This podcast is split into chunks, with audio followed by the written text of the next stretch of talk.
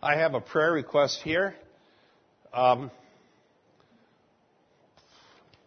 I asked uh, I asked Elizabeth to bring this every now and again.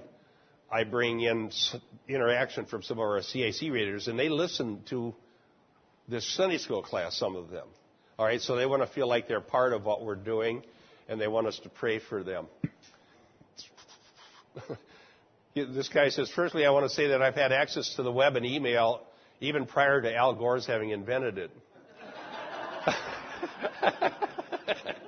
I like this guy already. I do, I do believe that this is the first email I'm writing in response to the hundreds of articles I've read over the years. I write this to you because I have no pastor. The man who claims that office strives to be a, a, a team manager. It goes by CEO that you noted in your article. Among other earmarks, he does not engage in pastoral care activities that you noted in your article. He's defiant of any challenge to his authority, established a flawed governance to take over the church rather than make over the church. So, um, he said, my, this article was actually Robert Schuller in the Seeker Sensitive Church, which was some years ago. So he talks about the floundering relationships and how they're really lacking fellowship so he says at the bottom here, now I find myself in concert with a very small number of critical thinkers attempting to reestablish the sound foundation that our church was founded upon. This next week and month will be the most important that I have ever known in the life of any church we've served over the years. The odds of success are proportionate to those Gideon faced when he defeated the Midianites. Aside from the hand of God, a prospect which excites me, much if not all, will be lost. I'm asking you personally and for you, for you to ask your congregation to pray for us and the welfare of this flock that has no shepherd, or rather, who is a wolf in sheep's clothing. Feel free to use this email as you best see fit. Thank you for allowing me to unload. So this guy named Peter is asking for us to pray. You know, this, this, this is when it happens to somebody, it's like your whole world's coming apart because that's how important church is to people. And this is just one of probably 100 or 200 or 300 stories. I, there's no way to count anymore. Some of you have your own. Um, but for him, it's like this is it. The church, we're going to fight for our church, but it doesn't seem like it's possible to win the battle. So pray for Peter as we begin here, and all the other people out there that are in the same circumstance.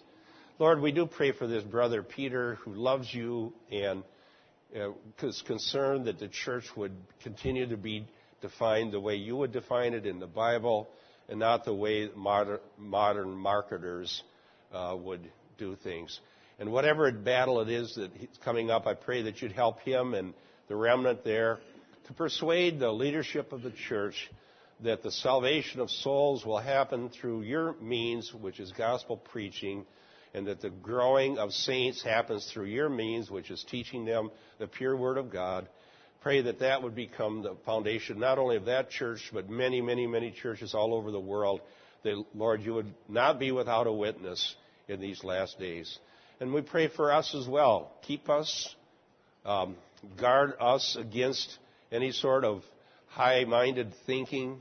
May we be humble. And, may we just realize that if it weren't for your grace opening our eyes, we'd be as deluded as anybody else out there.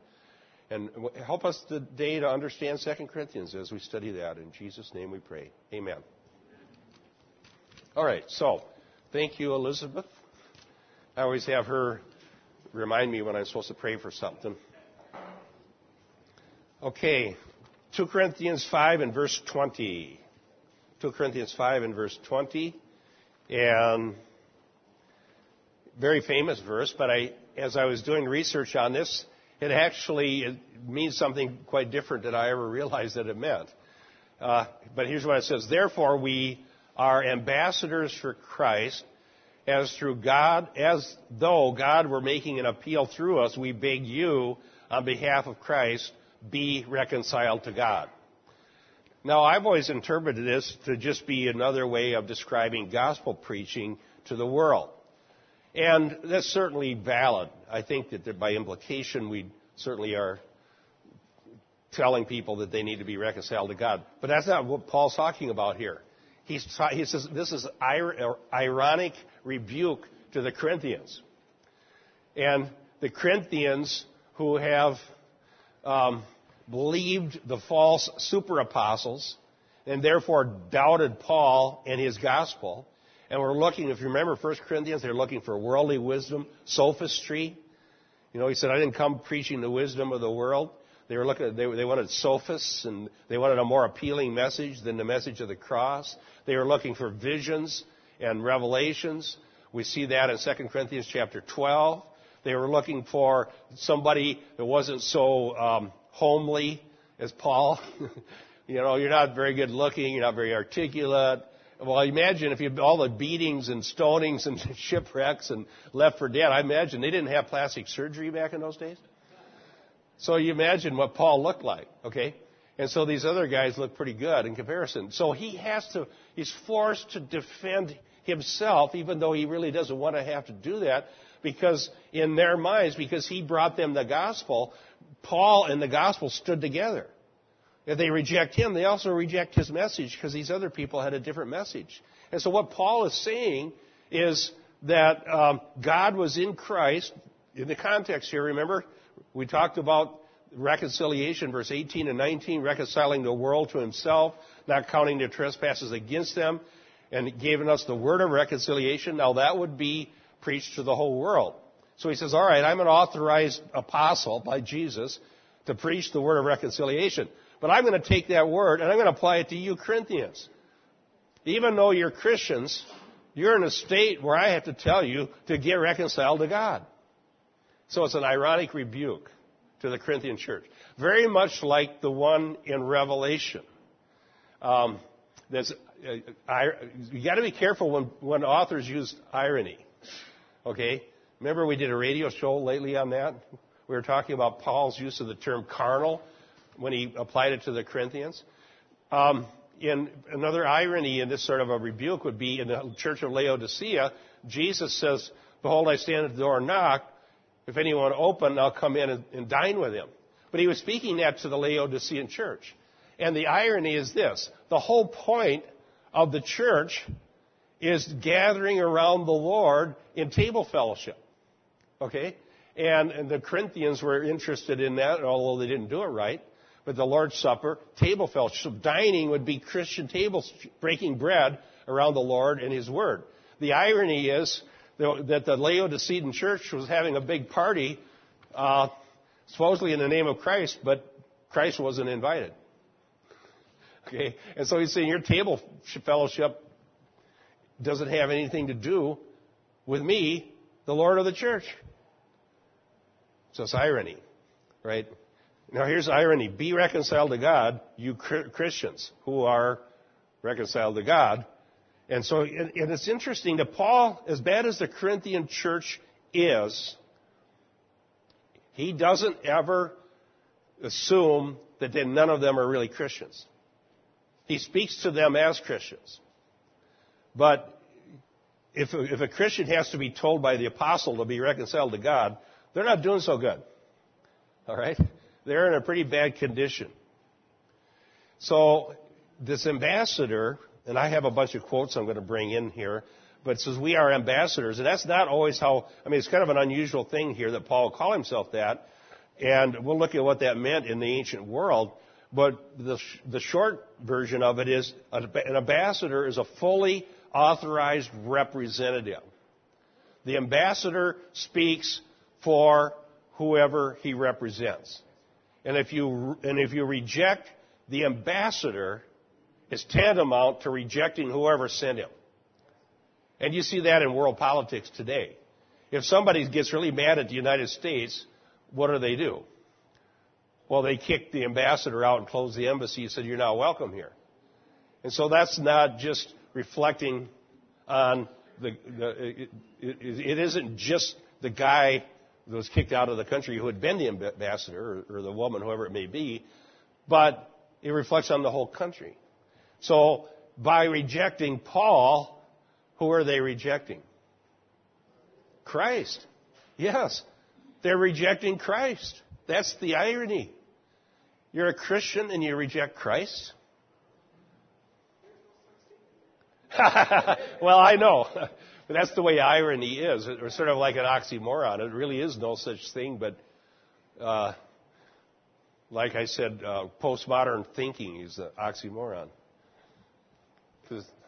You're really you're really limiting the we in this case, right? To Paul. And, and doesn't that throw out your first statement, which was the gospel preaching to the world? Well, no, verse 19 is. Okay. Yeah, verse 19, he says, reconciled the world to himself. And now he's making an application. Now he's going from that idea, the big idea, down to the church. Okay? In this verse, he's dealing directly with the Corinthian church. And so he is begging the Corinthians to be reconciled to God. So there's your irony. The we here is either the epistolatory plural or Paul and his associates. But sometimes a single author will write we. I do that myself all the time in order to not put yourself so forward. Saying I a lot gets to be uh, a redundant, especially in theological writing. Oh, you're just getting it back? Okay. Well, let me, I think what I'll do here, because I have a bunch of citations from scholars, but let's distribute some verses and you can be looking for them while I find my citations. So we'll just start over here. Lincoln has Malachi 2 and verse 7. And Pauline, John 20, 21. Dale. Dale. How come I keep forgetting that? Yeah, where's your name tag? it's not fair. You can see mine. I'm Bob. Yeah. Okay. Ephesians 6:20, and Lawrence uh, 2 Kings 17:13. Uh, Robert 2 Corinthians 36:15, and I don't know you. Jim, do you want to do one? Okay. Nehemiah 9:29. You got one? Oh, you get a Bible in there? Okay. Jeremiah 44:4. and you got one of those too. um, Luke 10, 16. 44, 4. you guys got little tiny Bibles that look like that. Two, no, two Chronicles 36, 15. Did I say Corinthians? Two Chronicles. I'm just testing you to see if, if you knew how many chapters are in Corinthians. All right, now hold those for a second. Well in fact, let's Let's have Lincoln do his while I'm looking for some of my citations. Go ahead. For the lips of the priest should preserve knowledge, and men should seek instruction from his mouth, for he is the messenger of the Lord of hosts. Yeah, that's an interesting section in, in Malachi. There's, there, Malachi is another area. It's kind of a similar literature because it's an ironic rebuke. Okay? In other words, they, they had the restored temple after the captivity, and they got their system back up going, but they weren't doing it from the heart because they really wanted to serve God. They were just, and so God was saying to them, I hate your feasts. I hate your Sabbaths. And, and, and they say, well, what's wrong? What, what, they don't know what they're doing wrong. And one of the sections in there was rebuking the priests for not teaching the Word of God. They had some other agenda. I know this fairly well because when I had a course in the Old Testament that had a required paper, and I wrote an entire paper on a section of Malachi. That was an interesting course. That, that teacher for that course is the reason I couldn't get straight A's in seminary. He kept giving me A minus or B plus. And, uh, and it was like, it was, it was so frustrating because it was, I, I worked harder and harder and harder and I could never figure out what he wanted. And so finally, at the very last time that I had him, and the very last assignment, was the Malachi. And I think I figured out what was going on because they always give you this word limit. And then when you follow their word limit, they dock you because there's some ideas you missed. So I decided to take a risk and ignore the word limit. And I just wrote anything I wanted. I wrote and wrote and wrote and wrote. And I said, if he, if he flunks me for word limit, I don't care anymore. He gave me an A. now I figure this out. the last course. And that was on this, that was a that was on that section of Malachi. And I remember really digging into that section. But it's, it's an ironic rebuke because, well, it's almost like this thing I read from the fellow that we prayed for. You know what I mean? It's irony. It's ironic that you have the shepherd or elder or elders who are appointed by God to feed the Lord's flock, and they have defined their role to be marketing director of a corporation. That would be very similar. That would be a valid uh, application of Malachi to, to point that out. Malachi, that's the same thing that happened. They liked the position, priest, but they didn't like responsibility, teach the truths from Moses to the people. And so that's why the, Malachi is a total rebuke to the priestly system as it was in, in Malachi's day. And Malachi was the last prophet, and after him, they went 400 years with no prophet. Okay, um, which one? John 20, 21. Okay. So Jesus said to them again, Peace to you, as the Father has sent me, I also send you. Okay, so that, there's the idea of the sent one. He, Jesus said to his disciples or his apostles, The Father sent me, I'm sending you. So the sent one, and which is literally what apostolos means, the sent one is sent with the authority invested in them of the one who sent them. So Jesus Christ uh, appointed his apostles, authorized them to speak for him, and thereby they're speaking for God. And the words that he sent them out to speak are authoritative and binding. All right? And that same claim, and excuse me for being redundant, but it's one of the most important issues we have in the church today who speaks for God? And what has God said? I mean, that's, you can't get any more basic than that as an issue, right? All right? Hebrews makes the same claim. Hebrews says that God spoke in the fathers and the prophets in many portions and in, in, in many ways. In these last days has spoken to us through his son. But it doesn't end there. You go into Hebrews 2 and it says that it brings in the apostles. That God had, that they confirmed the word Remember, he told them, I'll bring to your mind everything I said. So the apostles also spoke for God, according to Hebrews chapter 2, and that the, God confirmed that they spoke to him through signs and wonders that he did according to his will. Now that is the whole debate. When we do the conference on February 9, all of these things I'm dealing with are all going to somehow come back to that issue. Who spoke for God? Who speaks for God? And what has God said? And can you think of anything more important than that? Because if you think something's from God but it's not, it becomes a millstone around your neck because it, it, it, you're. I mean, look at people that blow themselves up in the name of what they think their God is. So deception is very costly. Yes. Well, I was going to say that the whole Bible speaks for God, and if people uh, ignore a portion of the Bible, then they're rejecting Christ. Yes, that's true. And that's why it's important to that passage uh, uh, that Pauline read is why it's so important because it's uh, establishing the fact that the apostles themselves spoke for God. You, know, you wouldn't think you'd have to battle this, but you know, there's people out here now calling themselves red letter Christians. Have you heard that? Yeah, red letter Christians. And you know, some Bibles have the have the Jesus' words in red.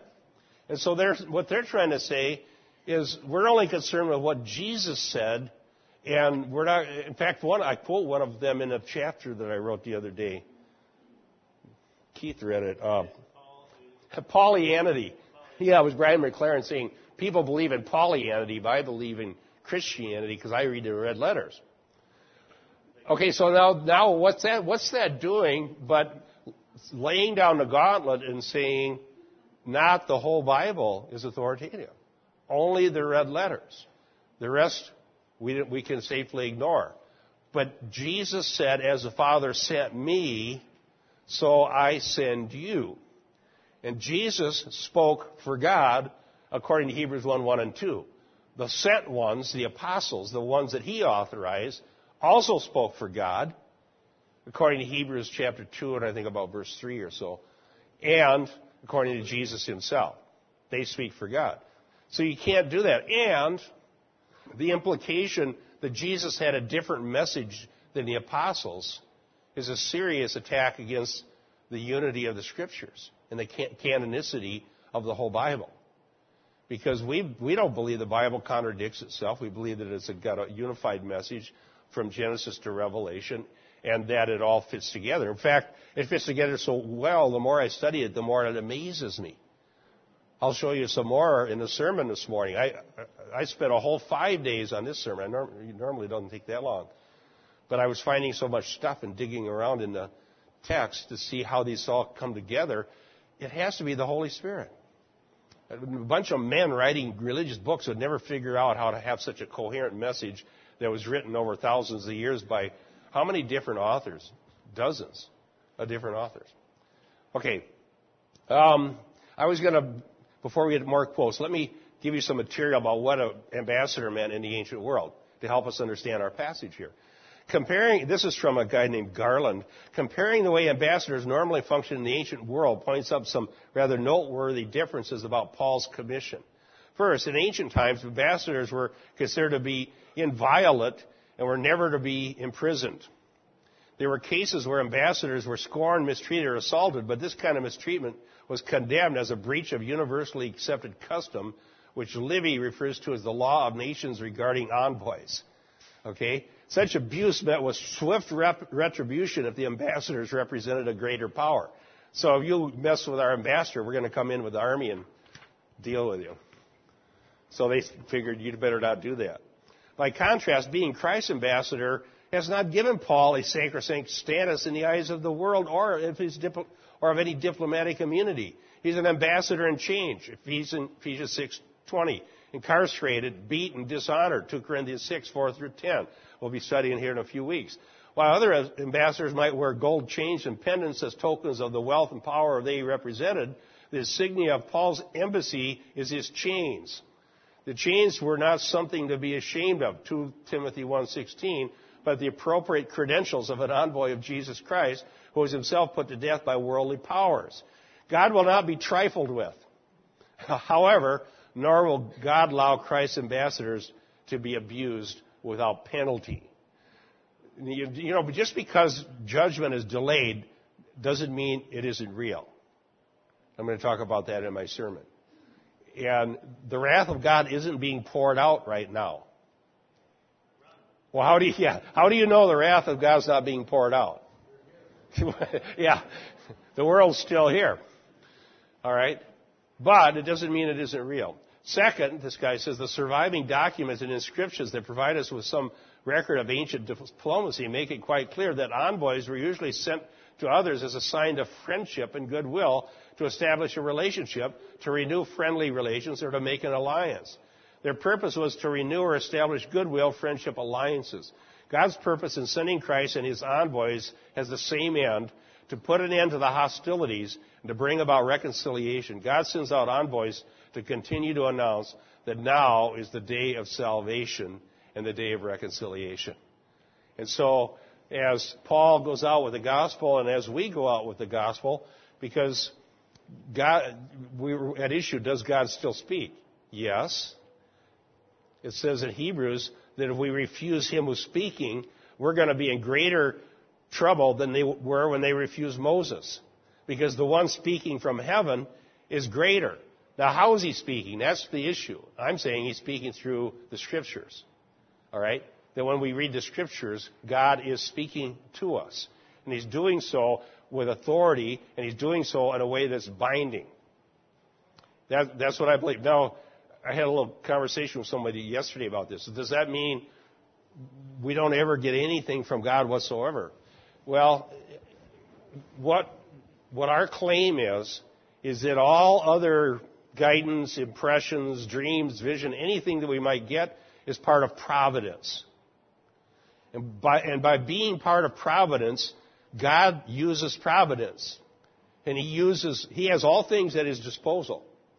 And He uses all things to work together, to cause to work together for good, for the good of His people. And God could have me have it, or you, or anybody else, have an idea.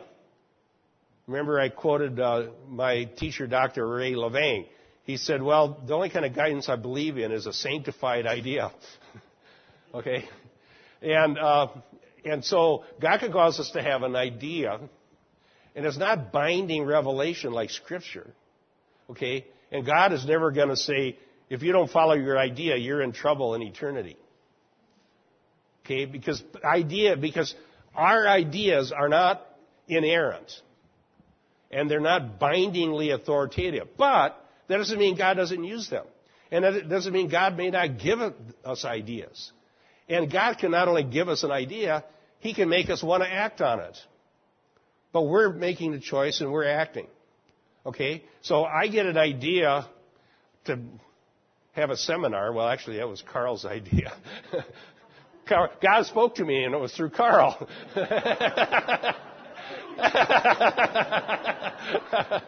he says, "Why don't you get? What do you got on your heart? Why don't you get some material together and make some more videos of some of this stuff that we never caught?" So we can decide to act on an idea, and God can use it. And then it turns out that right a week after our seminar on hearing God's voice is another one in town. A week before is another one in town telling everybody the opposite of what we're saying. So we can say, listen to both sides and decide which is more biblical.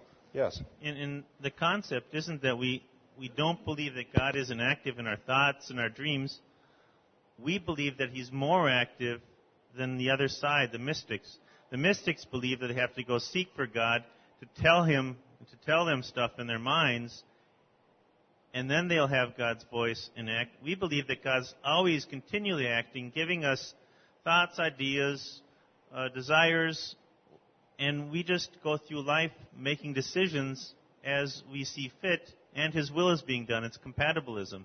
The other side, which is which is why it's so uh, appalling, would say that I seek God for ideas, and he calls, and the guy that we're talking about, Mark Virkler, says it's uh, God speaks to you in your spontaneous thoughts as you as you quiet your mind and you just write them down in your journals, and afterwards you can see what God told you. They call that automatic writing. Well, he calls it God. Okay. So, so when God speaks to you that way, sounds like Neale Donald Walsch. So when God speaks to you that way, He will say, "That's the voice of God. Now you must do it because there's a there's a uh, a binding there to something that isn't binding. We believe that God speaks." In everyday life, as we go through, He's leading us because He says He'll never leave us or forsake us, and He's working all things together for good. Yep. But we make decisions and we're held accountable. It's our decision. I totally agree. And see that when you start lo- taking your own ideas and elevating them to the level of authoritative scripture, and then binding yourself to them so you're a sinner if you don't follow what you thought God said, you've just put yourself in bondage. And as we said in that one article, you become a false prophet to your own self. Okay?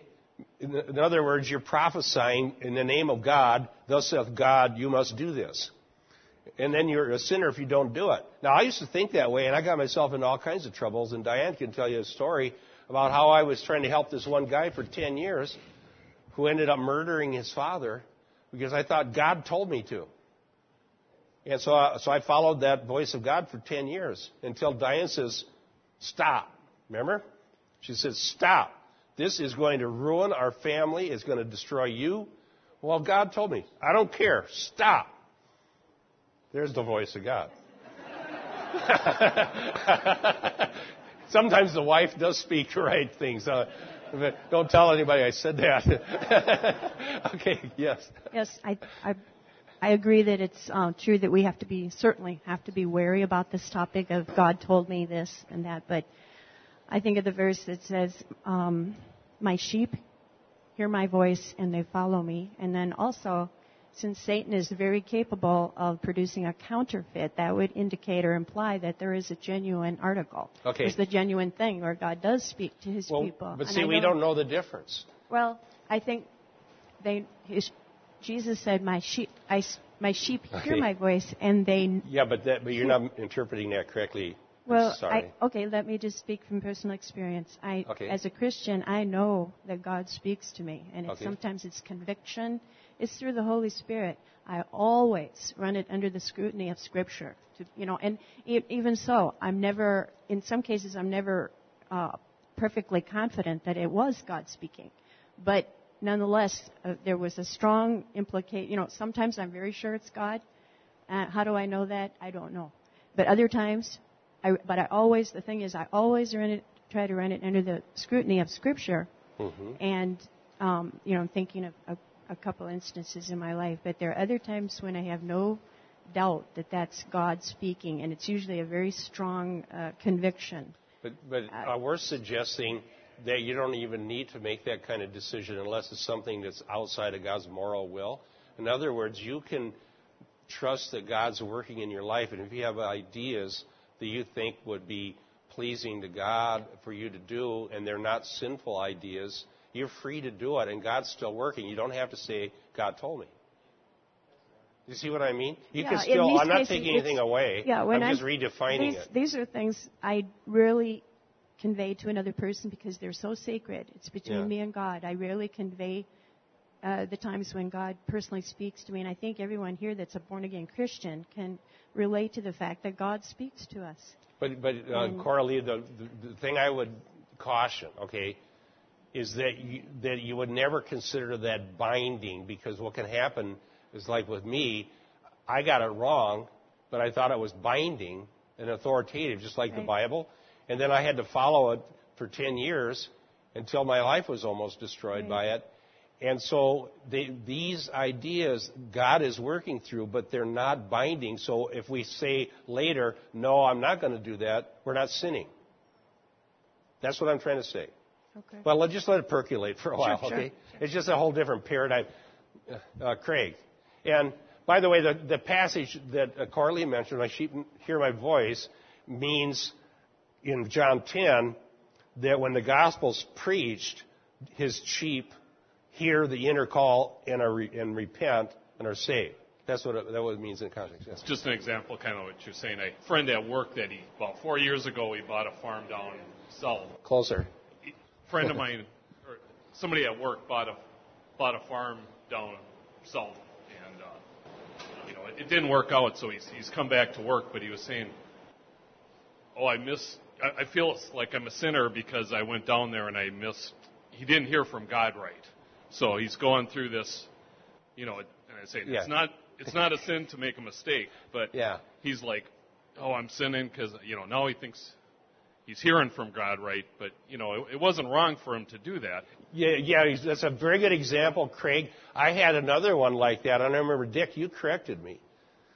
Sometimes the wife speaks, and sometimes it's cuff here. but uh, so let me tell you the story. This was in the 80s, about that same time when I was trying, I was, my whole paradigm of what Christianity meant was being challenged. Okay, because I'd always been weaned on this. God, if God tells you what to do, and then if you do what He says, it's going to work out. So I had bought an old car. Bert, you're part of this story. Remember when we were trying to fix that old car?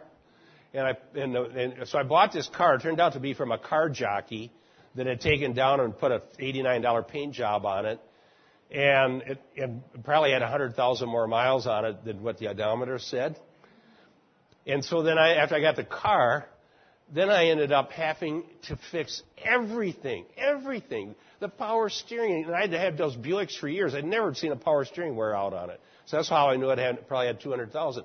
And then Bert and I pulled the engine out of it and rebuilt it. Remember that?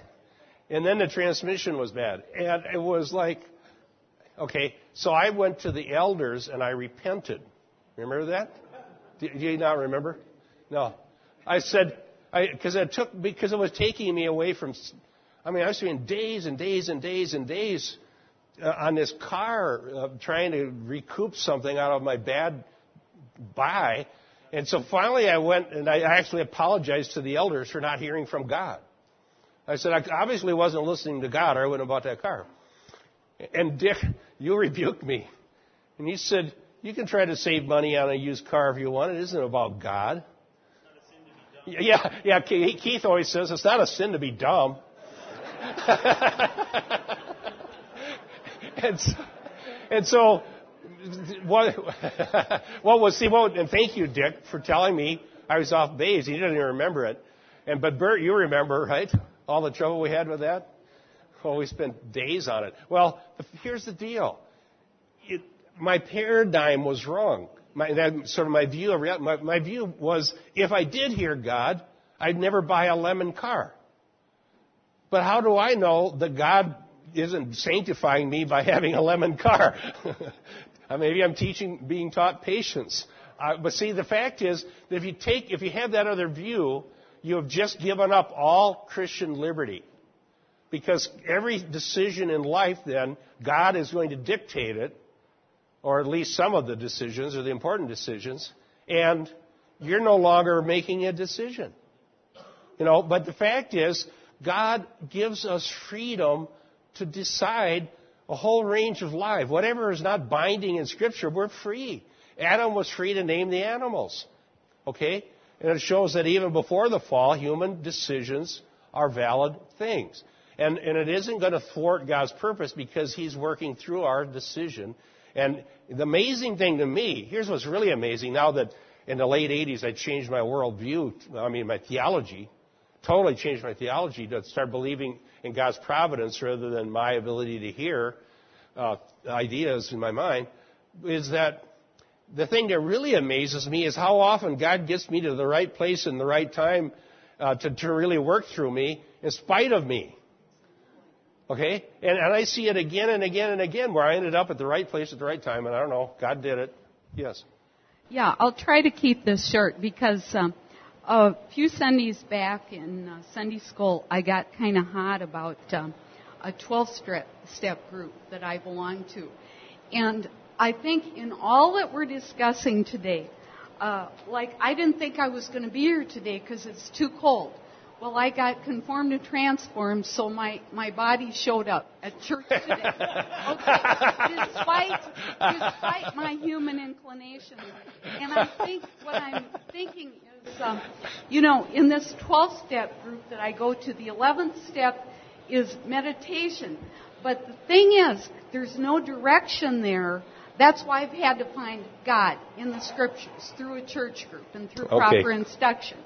But the thing is, this meditation, if I'm sitting there meditating, I, it's to distinguish whether I'm a sheep or a goat or whatever. It's, I'm, I'm human. And I need God's interpretation through all of the scripture, not just the red letters. And so the meditation, if I want to wander off and meditate somewhere, that's fine. I can take the time to do that. But that's not going to direct me how to act. Yeah, it's not how you hear God's voice. God's voice speaks to us authoritatively. So here's the two categories, and I realize this is a category shift. It was for me. And I'm patient. I, I don't demand that everybody agrees with me. But I, I, I do ask that you think about the evidence. To think if this, if this way of thinking isn't actually more liberating and, and it frees us from fear, in my opinion. Because I can, I can have ideas in my mind that I think God put there, and I actually can act on them. I'm free to do that. But they're not binding. They're just, okay, I decided to act because I decided to act, and I think God's going to work through my decision, and I think He may even put the idea in my mind to do it. And that's as strong as I'm going to say it. All right? Okay. Well, um, I know I'm getting old because I've been around long enough and I've seen this stuff come in. And we were actually in the church over 20 years ago where this man who's speaking at this other conference on communion with God came in and was teaching this stuff. Except we got it for free and now he's charging 40 bucks a head. The danger- Heresy used to be a lot cheaper. this this is a dangerous thing and Bob is right. He's protecting the flock here from this because I sat there the man was teaching this to little children too and he had people uh, visualize in their mind Jesus speaking to the woman at the well and he said close your eyes and now Jesus turns to you and you walk up to him and ask him any question you want and write it down. And right away it hmm. came to me. This is automatic handwriting. This is a cult. I felt goosebumps. The you know um, i knew this was wrong. I was praying against it. I couldn't participate in hmm. it. We went to the elders and the pastors of the church.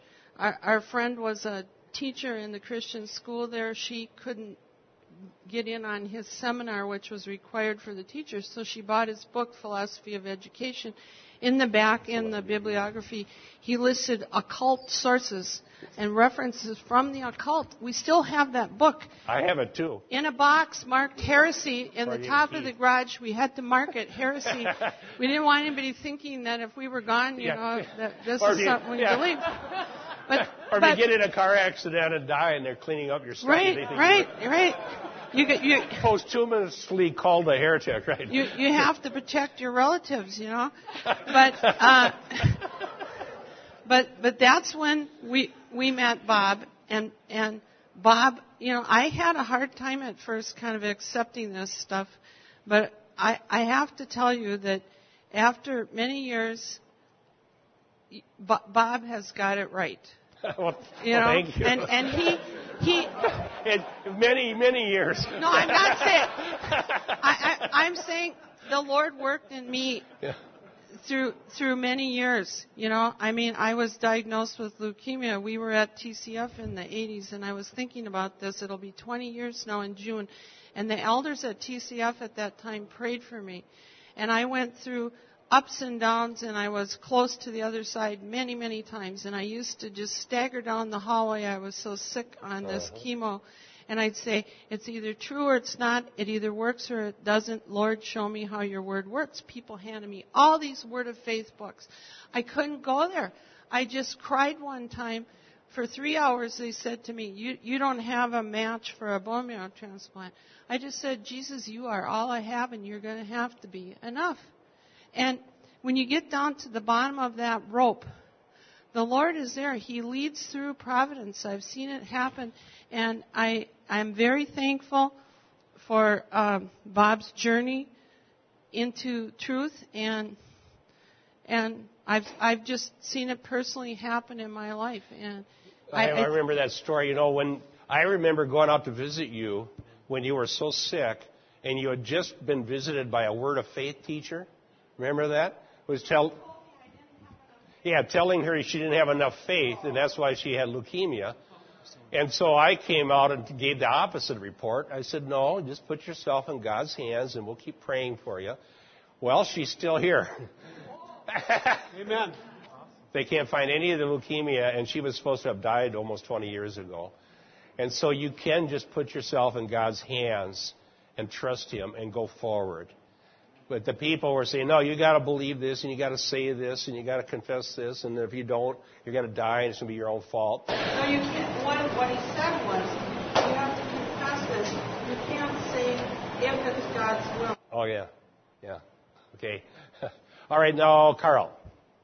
Okay, I was just going to say at what uh, what point do you you take superstition into this equation and look at these things that uh, you know that bother you from your conscience that God gives you that good conscience to to know that it's not uh, that you see these writings on the wall or these voices that speak to you that you use out of your own good conscience these things that you that that are that Yeah, you the, choose. the conscience is addressed, by the way, by Scripture in Romans 14. Um, let me see if I finish this verse here before we run out of time. Okay, God, we're making, as though God were making appeal through us, we beg you on behalf of Christ being reconciled to God. Just so you get the main idea. Paul's the ambassador. These people are Christians. They were reconciled to God through the gospel, but they're acting like they're not. So Paul is taking and shaming them. Say, I have to tell you to be reconciled to God. I shouldn't have to do that with Christians. All right? Okay. Boy, there's people sitting here with verses too. Okay, Keith, and then we got to go back to the verses. I was just going to say that it, it sounds. Do you remember? It's very, very um, constraining or very abusive to think that before every decision you have, you have to feel something inside of you and call it God and take that decision, because if we disobey God's voice, that's a sin. That's a definition of God's of a sin, and sin, if you persist in it, leads to death and damnation. So this whole philosophy behind this is extremely abusive and extremely damaging because we go through life as a superstitious person trying to find which feeling is God and which isn't, Under paying for seminars trying, you know, listening to people who claim they know that, where God has not led us that way, we can know what He certainly said in the Bible in the areas of liberty. Go forward, and maybe we make stupid decisions, but God's in the stupid decision, and we know that He's carrying us forward and that we're going to end up in glory, and that's enough. Yeah, yeah, because see that that's the other thing in, in the article about that was we pointed out we better do the Bible verse. They're gonna. I can't expect them to remember them for a week. If he, which one do you have? This is Ephesians 6:20. Okay. and this is where Paul is asking for prayer about his preaching the gospel, for which I am an ambassador in chains, that in proclaiming it I may speak boldly as I ought to speak. He asks for prayer to speak boldly. And you know, there's things that talking about this guidance thing, Paul didn't know the future all the time. Sometimes the Lord appeared to him and told him something like the shipwreck, but most of the time he didn't know. He said, I don't know what's going to happen. He wrote the Philippians and said, I don't know what's going to happen. I don't know if they're going to kill me or if I'm going to live. So he didn't have exhaustive knowledge of the future. Okay, 2 Kings 17, 13.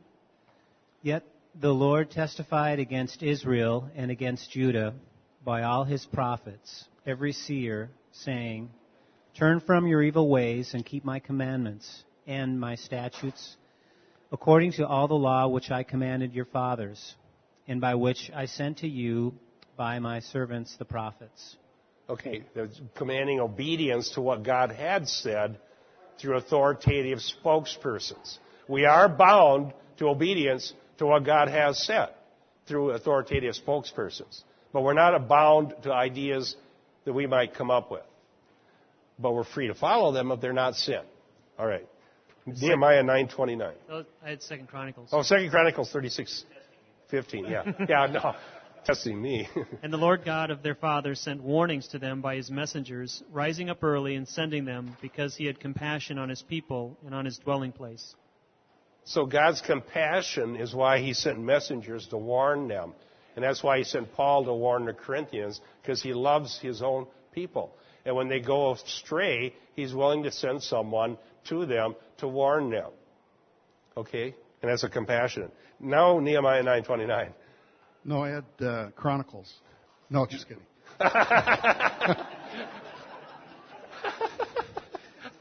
you warned them to return to your law, but they became arrogant and disobeyed your commands. They sinned against your ordinances, by which man will live if he obeys them. Stubbornly, they returned their. Uh, I'm sorry. Stubbornly, they turned their backs on you, became stiff-necked and refused to listen. Yeah, that was Nehemiah repenting for the corporate sins of Israel in the past because they didn't want to listen to God and they ended up going captivity. So when they came back, there's a great prayer in Nehemiah 9 where he's repenting and taking responsibility for why they ended up in captivities so they would learn the lesson. Okay, Jeremiah 44 4. Yet I persistently sent to you all my servants the prophets, saying, Oh, do not uh, you know, do not do this abomination that I hate. But they did not listen or incline their ear to turn away from their evil and make no offerings to other gods. So the uh, consistent theme, God sends prophets to warn his people when they go astray. Luke 10:16 The one who listens to you listens to me. The one who rejects you rejects me. And he who rejects me rejects the one who sent me. That's what he said to his authorized disciples when they sent them out to preach the nearness of the kingdom. Those are red letters. And by the way, the red letter Christians only like some of the red letters. they definitely don't like the ones about hell. Yes. I was like to say one thing. I, when you when you become born again, you become a new creature, and the Holy Spirit comes to you, and uh, uh, you know, God says He uses our consciences, and and you know, when we know we're doing something wrong, or we have a feeling we're doing something wrong, um, and it's biblical, it's we're going against the Bible, we know we need to stop. But otherwise, we're free to basically do anything. Yeah, the whole and, and the, we're free to make decisions as long as they're not sin, and uh, God works through it. And I, you know, the other thing, this other view creates fear because if you get it wrong, okay, one more. We got we're already a minute over here. Also, excuse me. Also, I think that uh, for us to make the right decision. is something that prompts us on the inside that lets us know um, if, long as we're not trespassing upon anyone else or trying doing anything to harm anyone else when we make the decision, then we can also understand that God is helping to guide us to make the right decision. Also, Yes, He is. He's working through our decision. Okay? Our decisions are part of God's providence. And even if we make a sinful decision, which is going to be a sin and we need to repent of, God still is working. Because remember this doctrine of providence. Providence contains good and evil. God raises up the king. All right? So providentially, we have a certain leader. But that doesn't mean we can't look at what that leader says and does and know that whether it's sin or not. Okay? So God providentially gave us the president, and people are having their commentary on what he does, whether they think it's good or evil. But God gave us the president, and whoever the next one is, God will have given us that one, and pray that we don't get the one we deserve. All right. All right. You can think about that for a while. We'll see up. We'll see upstairs at 10:30.